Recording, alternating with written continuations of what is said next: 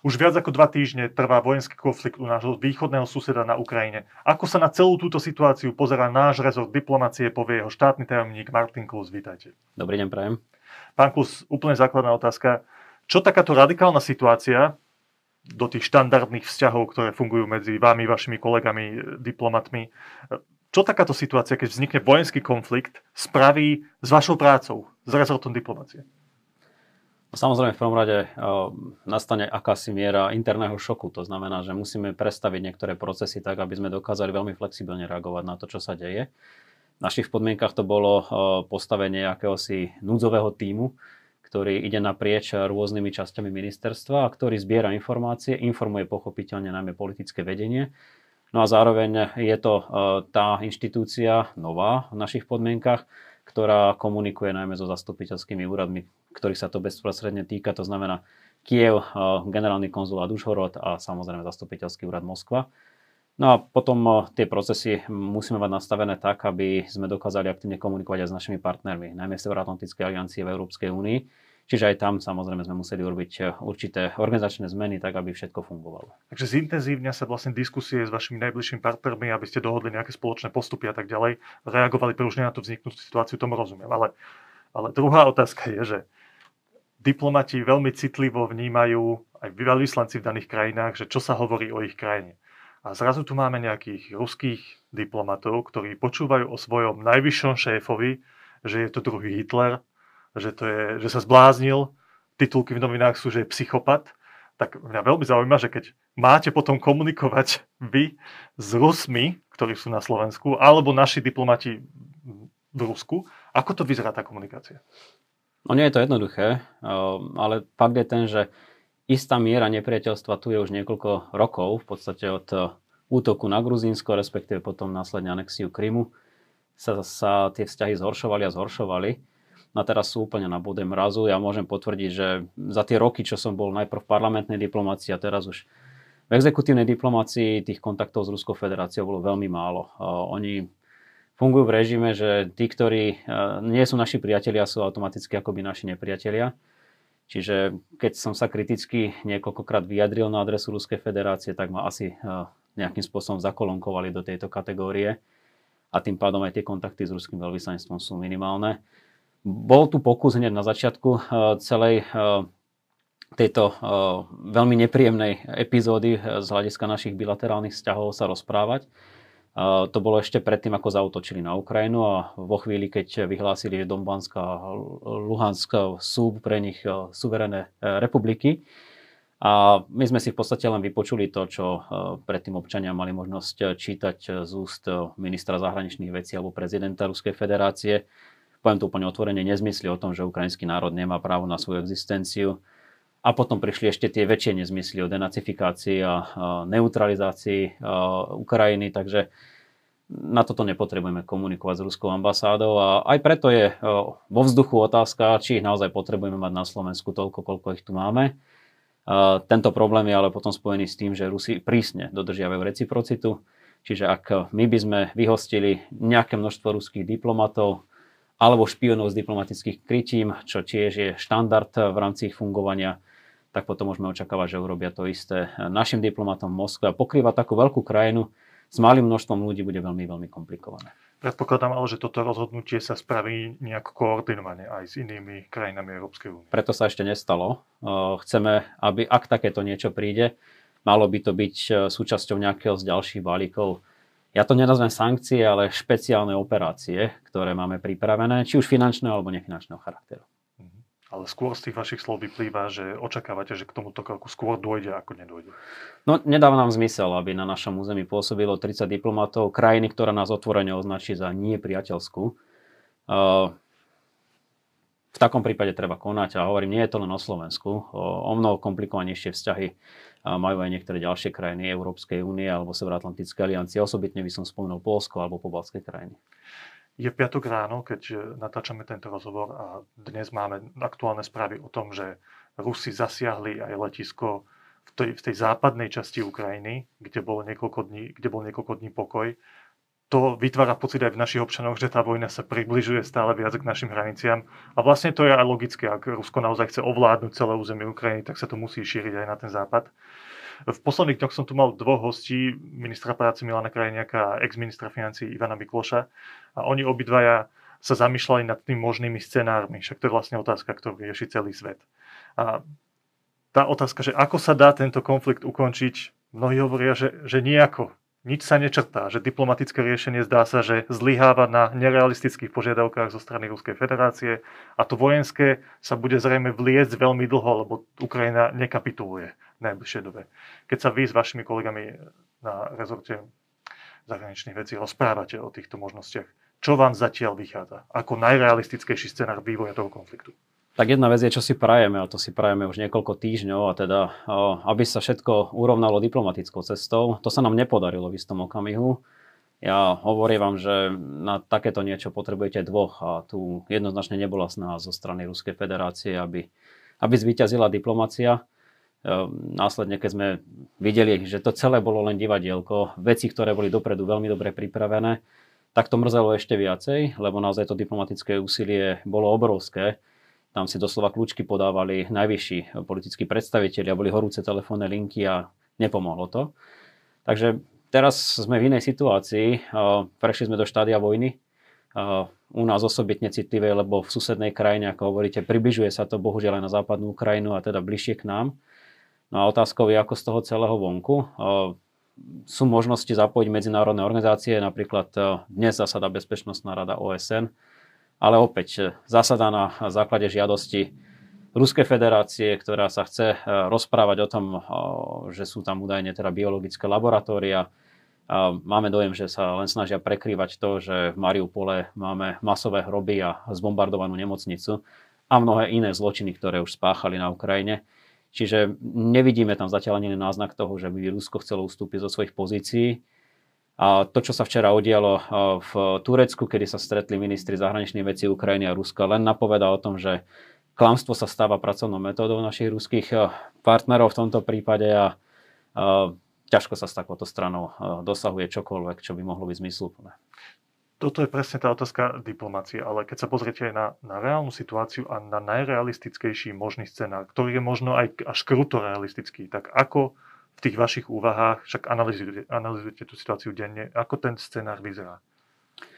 No, stále sme ešte neurobili úplne všetko, čo urobiť môžeme. Ešte stále tu zostalo pár bank pripojených na SWIFT, ešte stále odoberáme plyn a ropu z Ruskej federácie.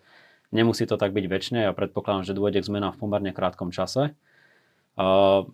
Dôležité je povedať aj to, že keď sa toto celé stane, ak naozaj využijeme všetky možnosti izolácie Ruska, tak eh, je tu nádej, že by možno aj Ruská federácia mohla zaradiť spiatočku a tým pádom by aspoň došlo k nejakému prímeriu, ktoré by pomohlo zachrániť eh, tisícky civilných životov. Eh, na druhej strane, presne ako ste povedali, Ukrajinci svoju kožu evidentne nepredajú ľahko, čiže môže sa nám kľudne stať aj to, že sa zasekneme v niekoľko mesačnom, možno ročnom konflikte. A to je samozrejme veľmi zlá správa aj pre našu časť Európy a sveta ako takého, pretože Ehm, mať v konflikte jadrovú veľmoc, to je vždycky veľmi nebezpečná záležitosť. Keď tu bol Ivan Mikloš, tak povedal, že tý, zmysel tých našich sankcií je v tom, že aj bežní Rusi pocítia, že ich krajina je vedená zle, v, neprost, ich neprospech. A keď to pochopia, tak budú vytvárať tlak na svoje elity, aby zmenili tú situáciu, tú nelichotivú situáciu, v ktorej sa vďaka sankciám ocitnú.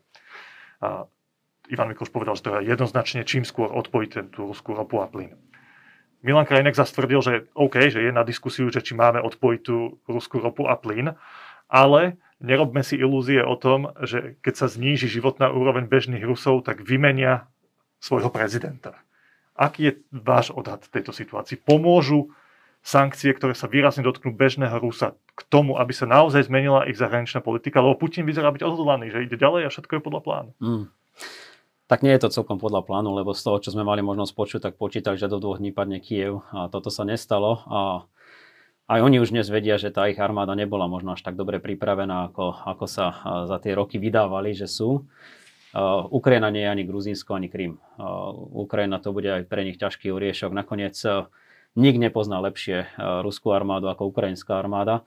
Plus ukrajinská armáda bola posledné roky veľmi dobre spolutrénovaná aj západnými krajinami má k dispozícii materiálne vybavenie, čiže bude to, bude to dlhá vojna, ak teda Vladimír Putin chce viesť. Čo sa týka sankcií, alebo keď chceme trošku s humorom špeciálnych finančných operácií, ktoré sme zaviedli, tak eh, pochopiteľne to zasiahne život bežných Rusov, zasiahne to život aj bežných Slovákov a občanov Európskej únie, Spojených štátov alebo ktorejkoľvek inej krajiny, ktorá sa na tom spolu podiela. Ich samozrejme výrazne viac ako nás. Eh, treba dodať, že náš obchod e, je niekde na úrovni 2 až 3% takže e, nebyť ropy, plynu a jadrového paliva, tak by sme to v zásade nepocitili vôbec. Ale práve kvôli rope, zemnému plynu a jadrovému palivu to pocítime a musíme veľmi rýchlo, e, a tu treba dodať, že spoločne v rámci Európskej únie uvažovať, kde to potom prípadne nahradiť. Vrátim sa ale k jadru tej vašej otázky. Áno, môže sa stať, že bežný Rus zistí, že život bez eh, nového iPhoneu, alebo bez Mastercardy, alebo bez uh, nejakých iných vymožeností, na ktoré si za tých 30 rokov zvykli, môže byť problematický. A vo väčších mestách, ako je napríklad Moskva alebo Petrohrad, sa dá očakávať, že tlak na nejakú zmenu bude narastať. Ale treba dodať, že v Rusku nemáme slobodu médií. V Rusku každý, kto čo je len trochu prejaví odpor, môže skončiť na dlhé roky vo vezení. Takže akýkoľvek vnútorný odpor bude veľmi, veľmi zložitý. Skôr na čo sa spoliehame my, e, že tieto sankcie veľmi intenzívne pocítia ľudia blízky Vladimirovi Putinovi, ktorí na ňo môžu vytvárať tlak, aby predsa len hľadala iné riešenie ako to, že sa im permanentne bude stenšovať majetok, o ktorý v západnej Európe alebo v Spojených štátoch prichádzajú a že ich deti budú vnímané ako, ako blázni a šialenci, lebo sú to práve ich deti alebo príbuzní, ktorí študujú na západných univerzitách. Takže... Myslíte si, že títo ľudia majú taký silný vplyv, lebo mnohí z nich sú bohatí vďaka Putinovi, že Isté. majú taký vplyv na ňo, že dokážu meniť takéto vážne rozhodnutie, do ktorých som pustil? Zatiaľ sa zdá, že majú minimálny vplyv, ale keď to bude ďalej pokračovať, tak v tých radoch môže prísť k nejakej forme pokusu o zmenu a vieme, že v ruskej politike, ak dochádzalo k zmenám, tak to bolo vždy e, znútra e, samotného úzkeho okruhu ľudí, ktorí sa okolo e, prezidentov alebo generálnych tajomníkov motali. Takže tam vidím ďaleko väčšiu šancu ako to, že by občania vymenili svojho zlého prezidenta. Veľmi stručne sa chcem dotknúť dvoch typov podpory Ukrajiny. Jeden je taký ten sankčný vypnutie ropy a plynu z vášho uhla pohľadu. Je to pravdepodobné, lebo videli sme skepticizmus napríklad Nemcov v tomto smere, ktorí tiež veľmi potrebujú ten, ten ruský plyn, aj keď opozícia tvrdí CDU, CSU, že by to mali spraviť, mhm. vypnúť mm-hmm. Nord Stream 1. Váš odhad situácie. Stane sa to? Odpojíme ten ruský plyn? Sme k tomu o mnoho bližšie ako pred dvomi týždňami. Uh, viem, že to bola červená čiara pre mnohé krajiny vrátane Slovenska, ale už aj dnes naše ministerstvo hospodárstva hovorí, že ak takémuto niečomu dojde, sme na niekoľko týždňov pripravení, ale zároveň potrebujeme vedieť, aký je plán B. A viem o tom, že na tom pláne B Európska komisia veľmi intenzívne pracuje. Druhá otázka sa týka nejakej pozitívnej podpory Ukrajiny. Slovensko sa celkom zjednotilo v tom, že na koho strane v tomto konflikte, keď videli tie čísla tých prieskumov, tam bolo 80%, ak sa nemýlim, podpora e, Ukrajiny v tomto konflikte. Už menej ľudia podporovali ten krok, že aktívne podporme boj Ukrajincov proti Rusom dodávkami zbraní. My sme sa rozhodli, že to urobíme.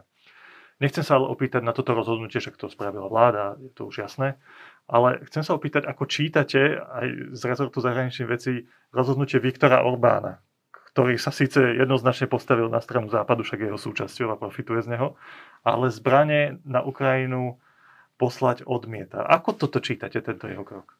Prečo to robí? je v Maďarsku pár dní pred voľbami, čiže on, je to súčasť kampane. On musí veľmi citlivo zvážiť úplne každý jeden krok. Toto našťastie u nás, alebo v Čechách, alebo v Polsku nie je. Navyše Viktor Orbán si dlhodobo eh, postavil eh, svoju politickú aureolu eh, na tom, že je dobrým priateľom nielen západu, ale aj východu. Nakoniec bol jeden z posledných lídrov, ktorí navštívili Vladimíra Putina pred útokom vyjednal výborné ceny za plyn a ropu, čiže pre ňo by bolo o mnoho bolestivejšie, keby prišlo k zmenám v tomto smere. A keď do toho započítame aj tie zbranie a tie jeho výroky o tom, že ich nemôžu poskytnúť Ukrajine, lebo by sa to mohlo obrátiť proti maďarskej menšine žijúcej v Zakarpatsku, tak tam potom cítime ten nádych, e, s ktorým Viktor Orbán dlhodobo pracuje. Pomerne citlivo, ale, ale zároveň veľmi efektívne politicky, že je tu najmä na to, aby chránil Maďarov žijúci v Karpatskej kotline. Až sekundárne sa potom môžeme baviť o tom, že či treba alebo netreba pomáhať nejakej susednej krajine. Toto u nás našťastie nie je. A môže to byť pre Viktora Orbána veľmi pozitívne v tej kampani, ale zároveň aj veľmi negatívne. Ja sám som veľmi zvedavý, ako dopadnú voľby v Maďarsku práve po tejto zmenenej situácii, pretože aj u nás sa, pán Boh zaplať, otvorili niektorým oč- ľuďom oči a prestali veriť e, úplne bezvýhradne ruskej propagande. Toto sa môže stať aj, aj v Maďarsku. A zároveň v Maďarsku je to aj otázka toho, že do akej miery Viktor Orbán ešte môže využiť napríklad tému migrácie v kampani, lebo je nám všetkým zrejme, že s ňou dlhodobo pracoval a že ju celkom iste chcel efektívne využiť aj v tejto kampani. Akurát, že pohľad na migráciu sa zásadne zmenil rovnako v Maďarsku, ako aj na Slovensku, lebo konflikt je bezprostredne pri nás. Vidíme utekajúce matky s deťmi, ľudí, ktorí stratili svoj domov a strácajú svojich mužov vo vojne, tak samozrejme, že to už je trošku iný obraz migrácie ako ten, ktorý nám napríklad aj Viktor Orbán pravidelne dávkoval v rokoch 2015-2016. Presne k tomu smeruje moja posledná otázka. Cez Slovensko, ak sa nemýlim, doteraz prešlo vyše 165 tisíc utečencov z Ukrajiny len nejaká časť z nich, asi 15 tisíc, požiadali o ten status dočasného útočiska. Odhady hovoria, minister práce hovoril, že vie si predstaviť, že tak 100 tisíc týchto utečencov naozaj, keby požiadajú o ten status dočasného útočiska, vieme u nás ubytovať a postarať sa o nich. Z vášho pohľadu zvládame to? Zatiaľ áno. Aj vďaka skvelej pomoci množstva dobrovoľníkov Myslím, že na tomto mieste vhodné sa všetkým poďakovať. Či už hovoríme o bežných ľuďoch, samozprávach, či už hovoríme o rôznych inštitúciách, ktoré pomáhajú, samozrejme štátnej správe, ktorá bola do istej miery pripravená na to, že takéto niečo môže prísť. Ale zároveň, povedzme si úprimne, toto je len prvá vlna. Ak tie útoky budú pokračovať na západnú Ukrajinu a osobitne teda na naše susedstvo, tak tie ďalšie vlny budú, budú o mnoho zložitejšie a vtedy sa naozaj môže stať aj to, že to nemusíme v istom okamihu začať zvládať. A potom nastane zaujímavá situácia, kedy Slovensko bude prosiť o prerozdelenie utečencov a môže sa stať, že nám niektoré krajiny pripomenú to, ako sme sa k prerozdeleniu stavali my v rokoch 2015-2016. Dúfajme, že k takému niečomu nedôjde. Ja sa stále snažím uveriť tomu, že aj Rusi majú nejaký púd seba záchovy, nie len v zmysle nejakej jadrovej e, katastrofy, ale aj v zmysle teda všetkých tých ekonomických vecí, o ktorých sme sa rozprávali a v nejakom okamihu sa možno pokúsia zaradiť spiatočku. Ja dúfam, že to tak bude. Dúfame takisto, tieto slova povedal štátny tajomník rezortu diplomácie Martin Klus. Ďakujem vám pekne. Ďakujem pekne za pozvanie, pekný deň prajem.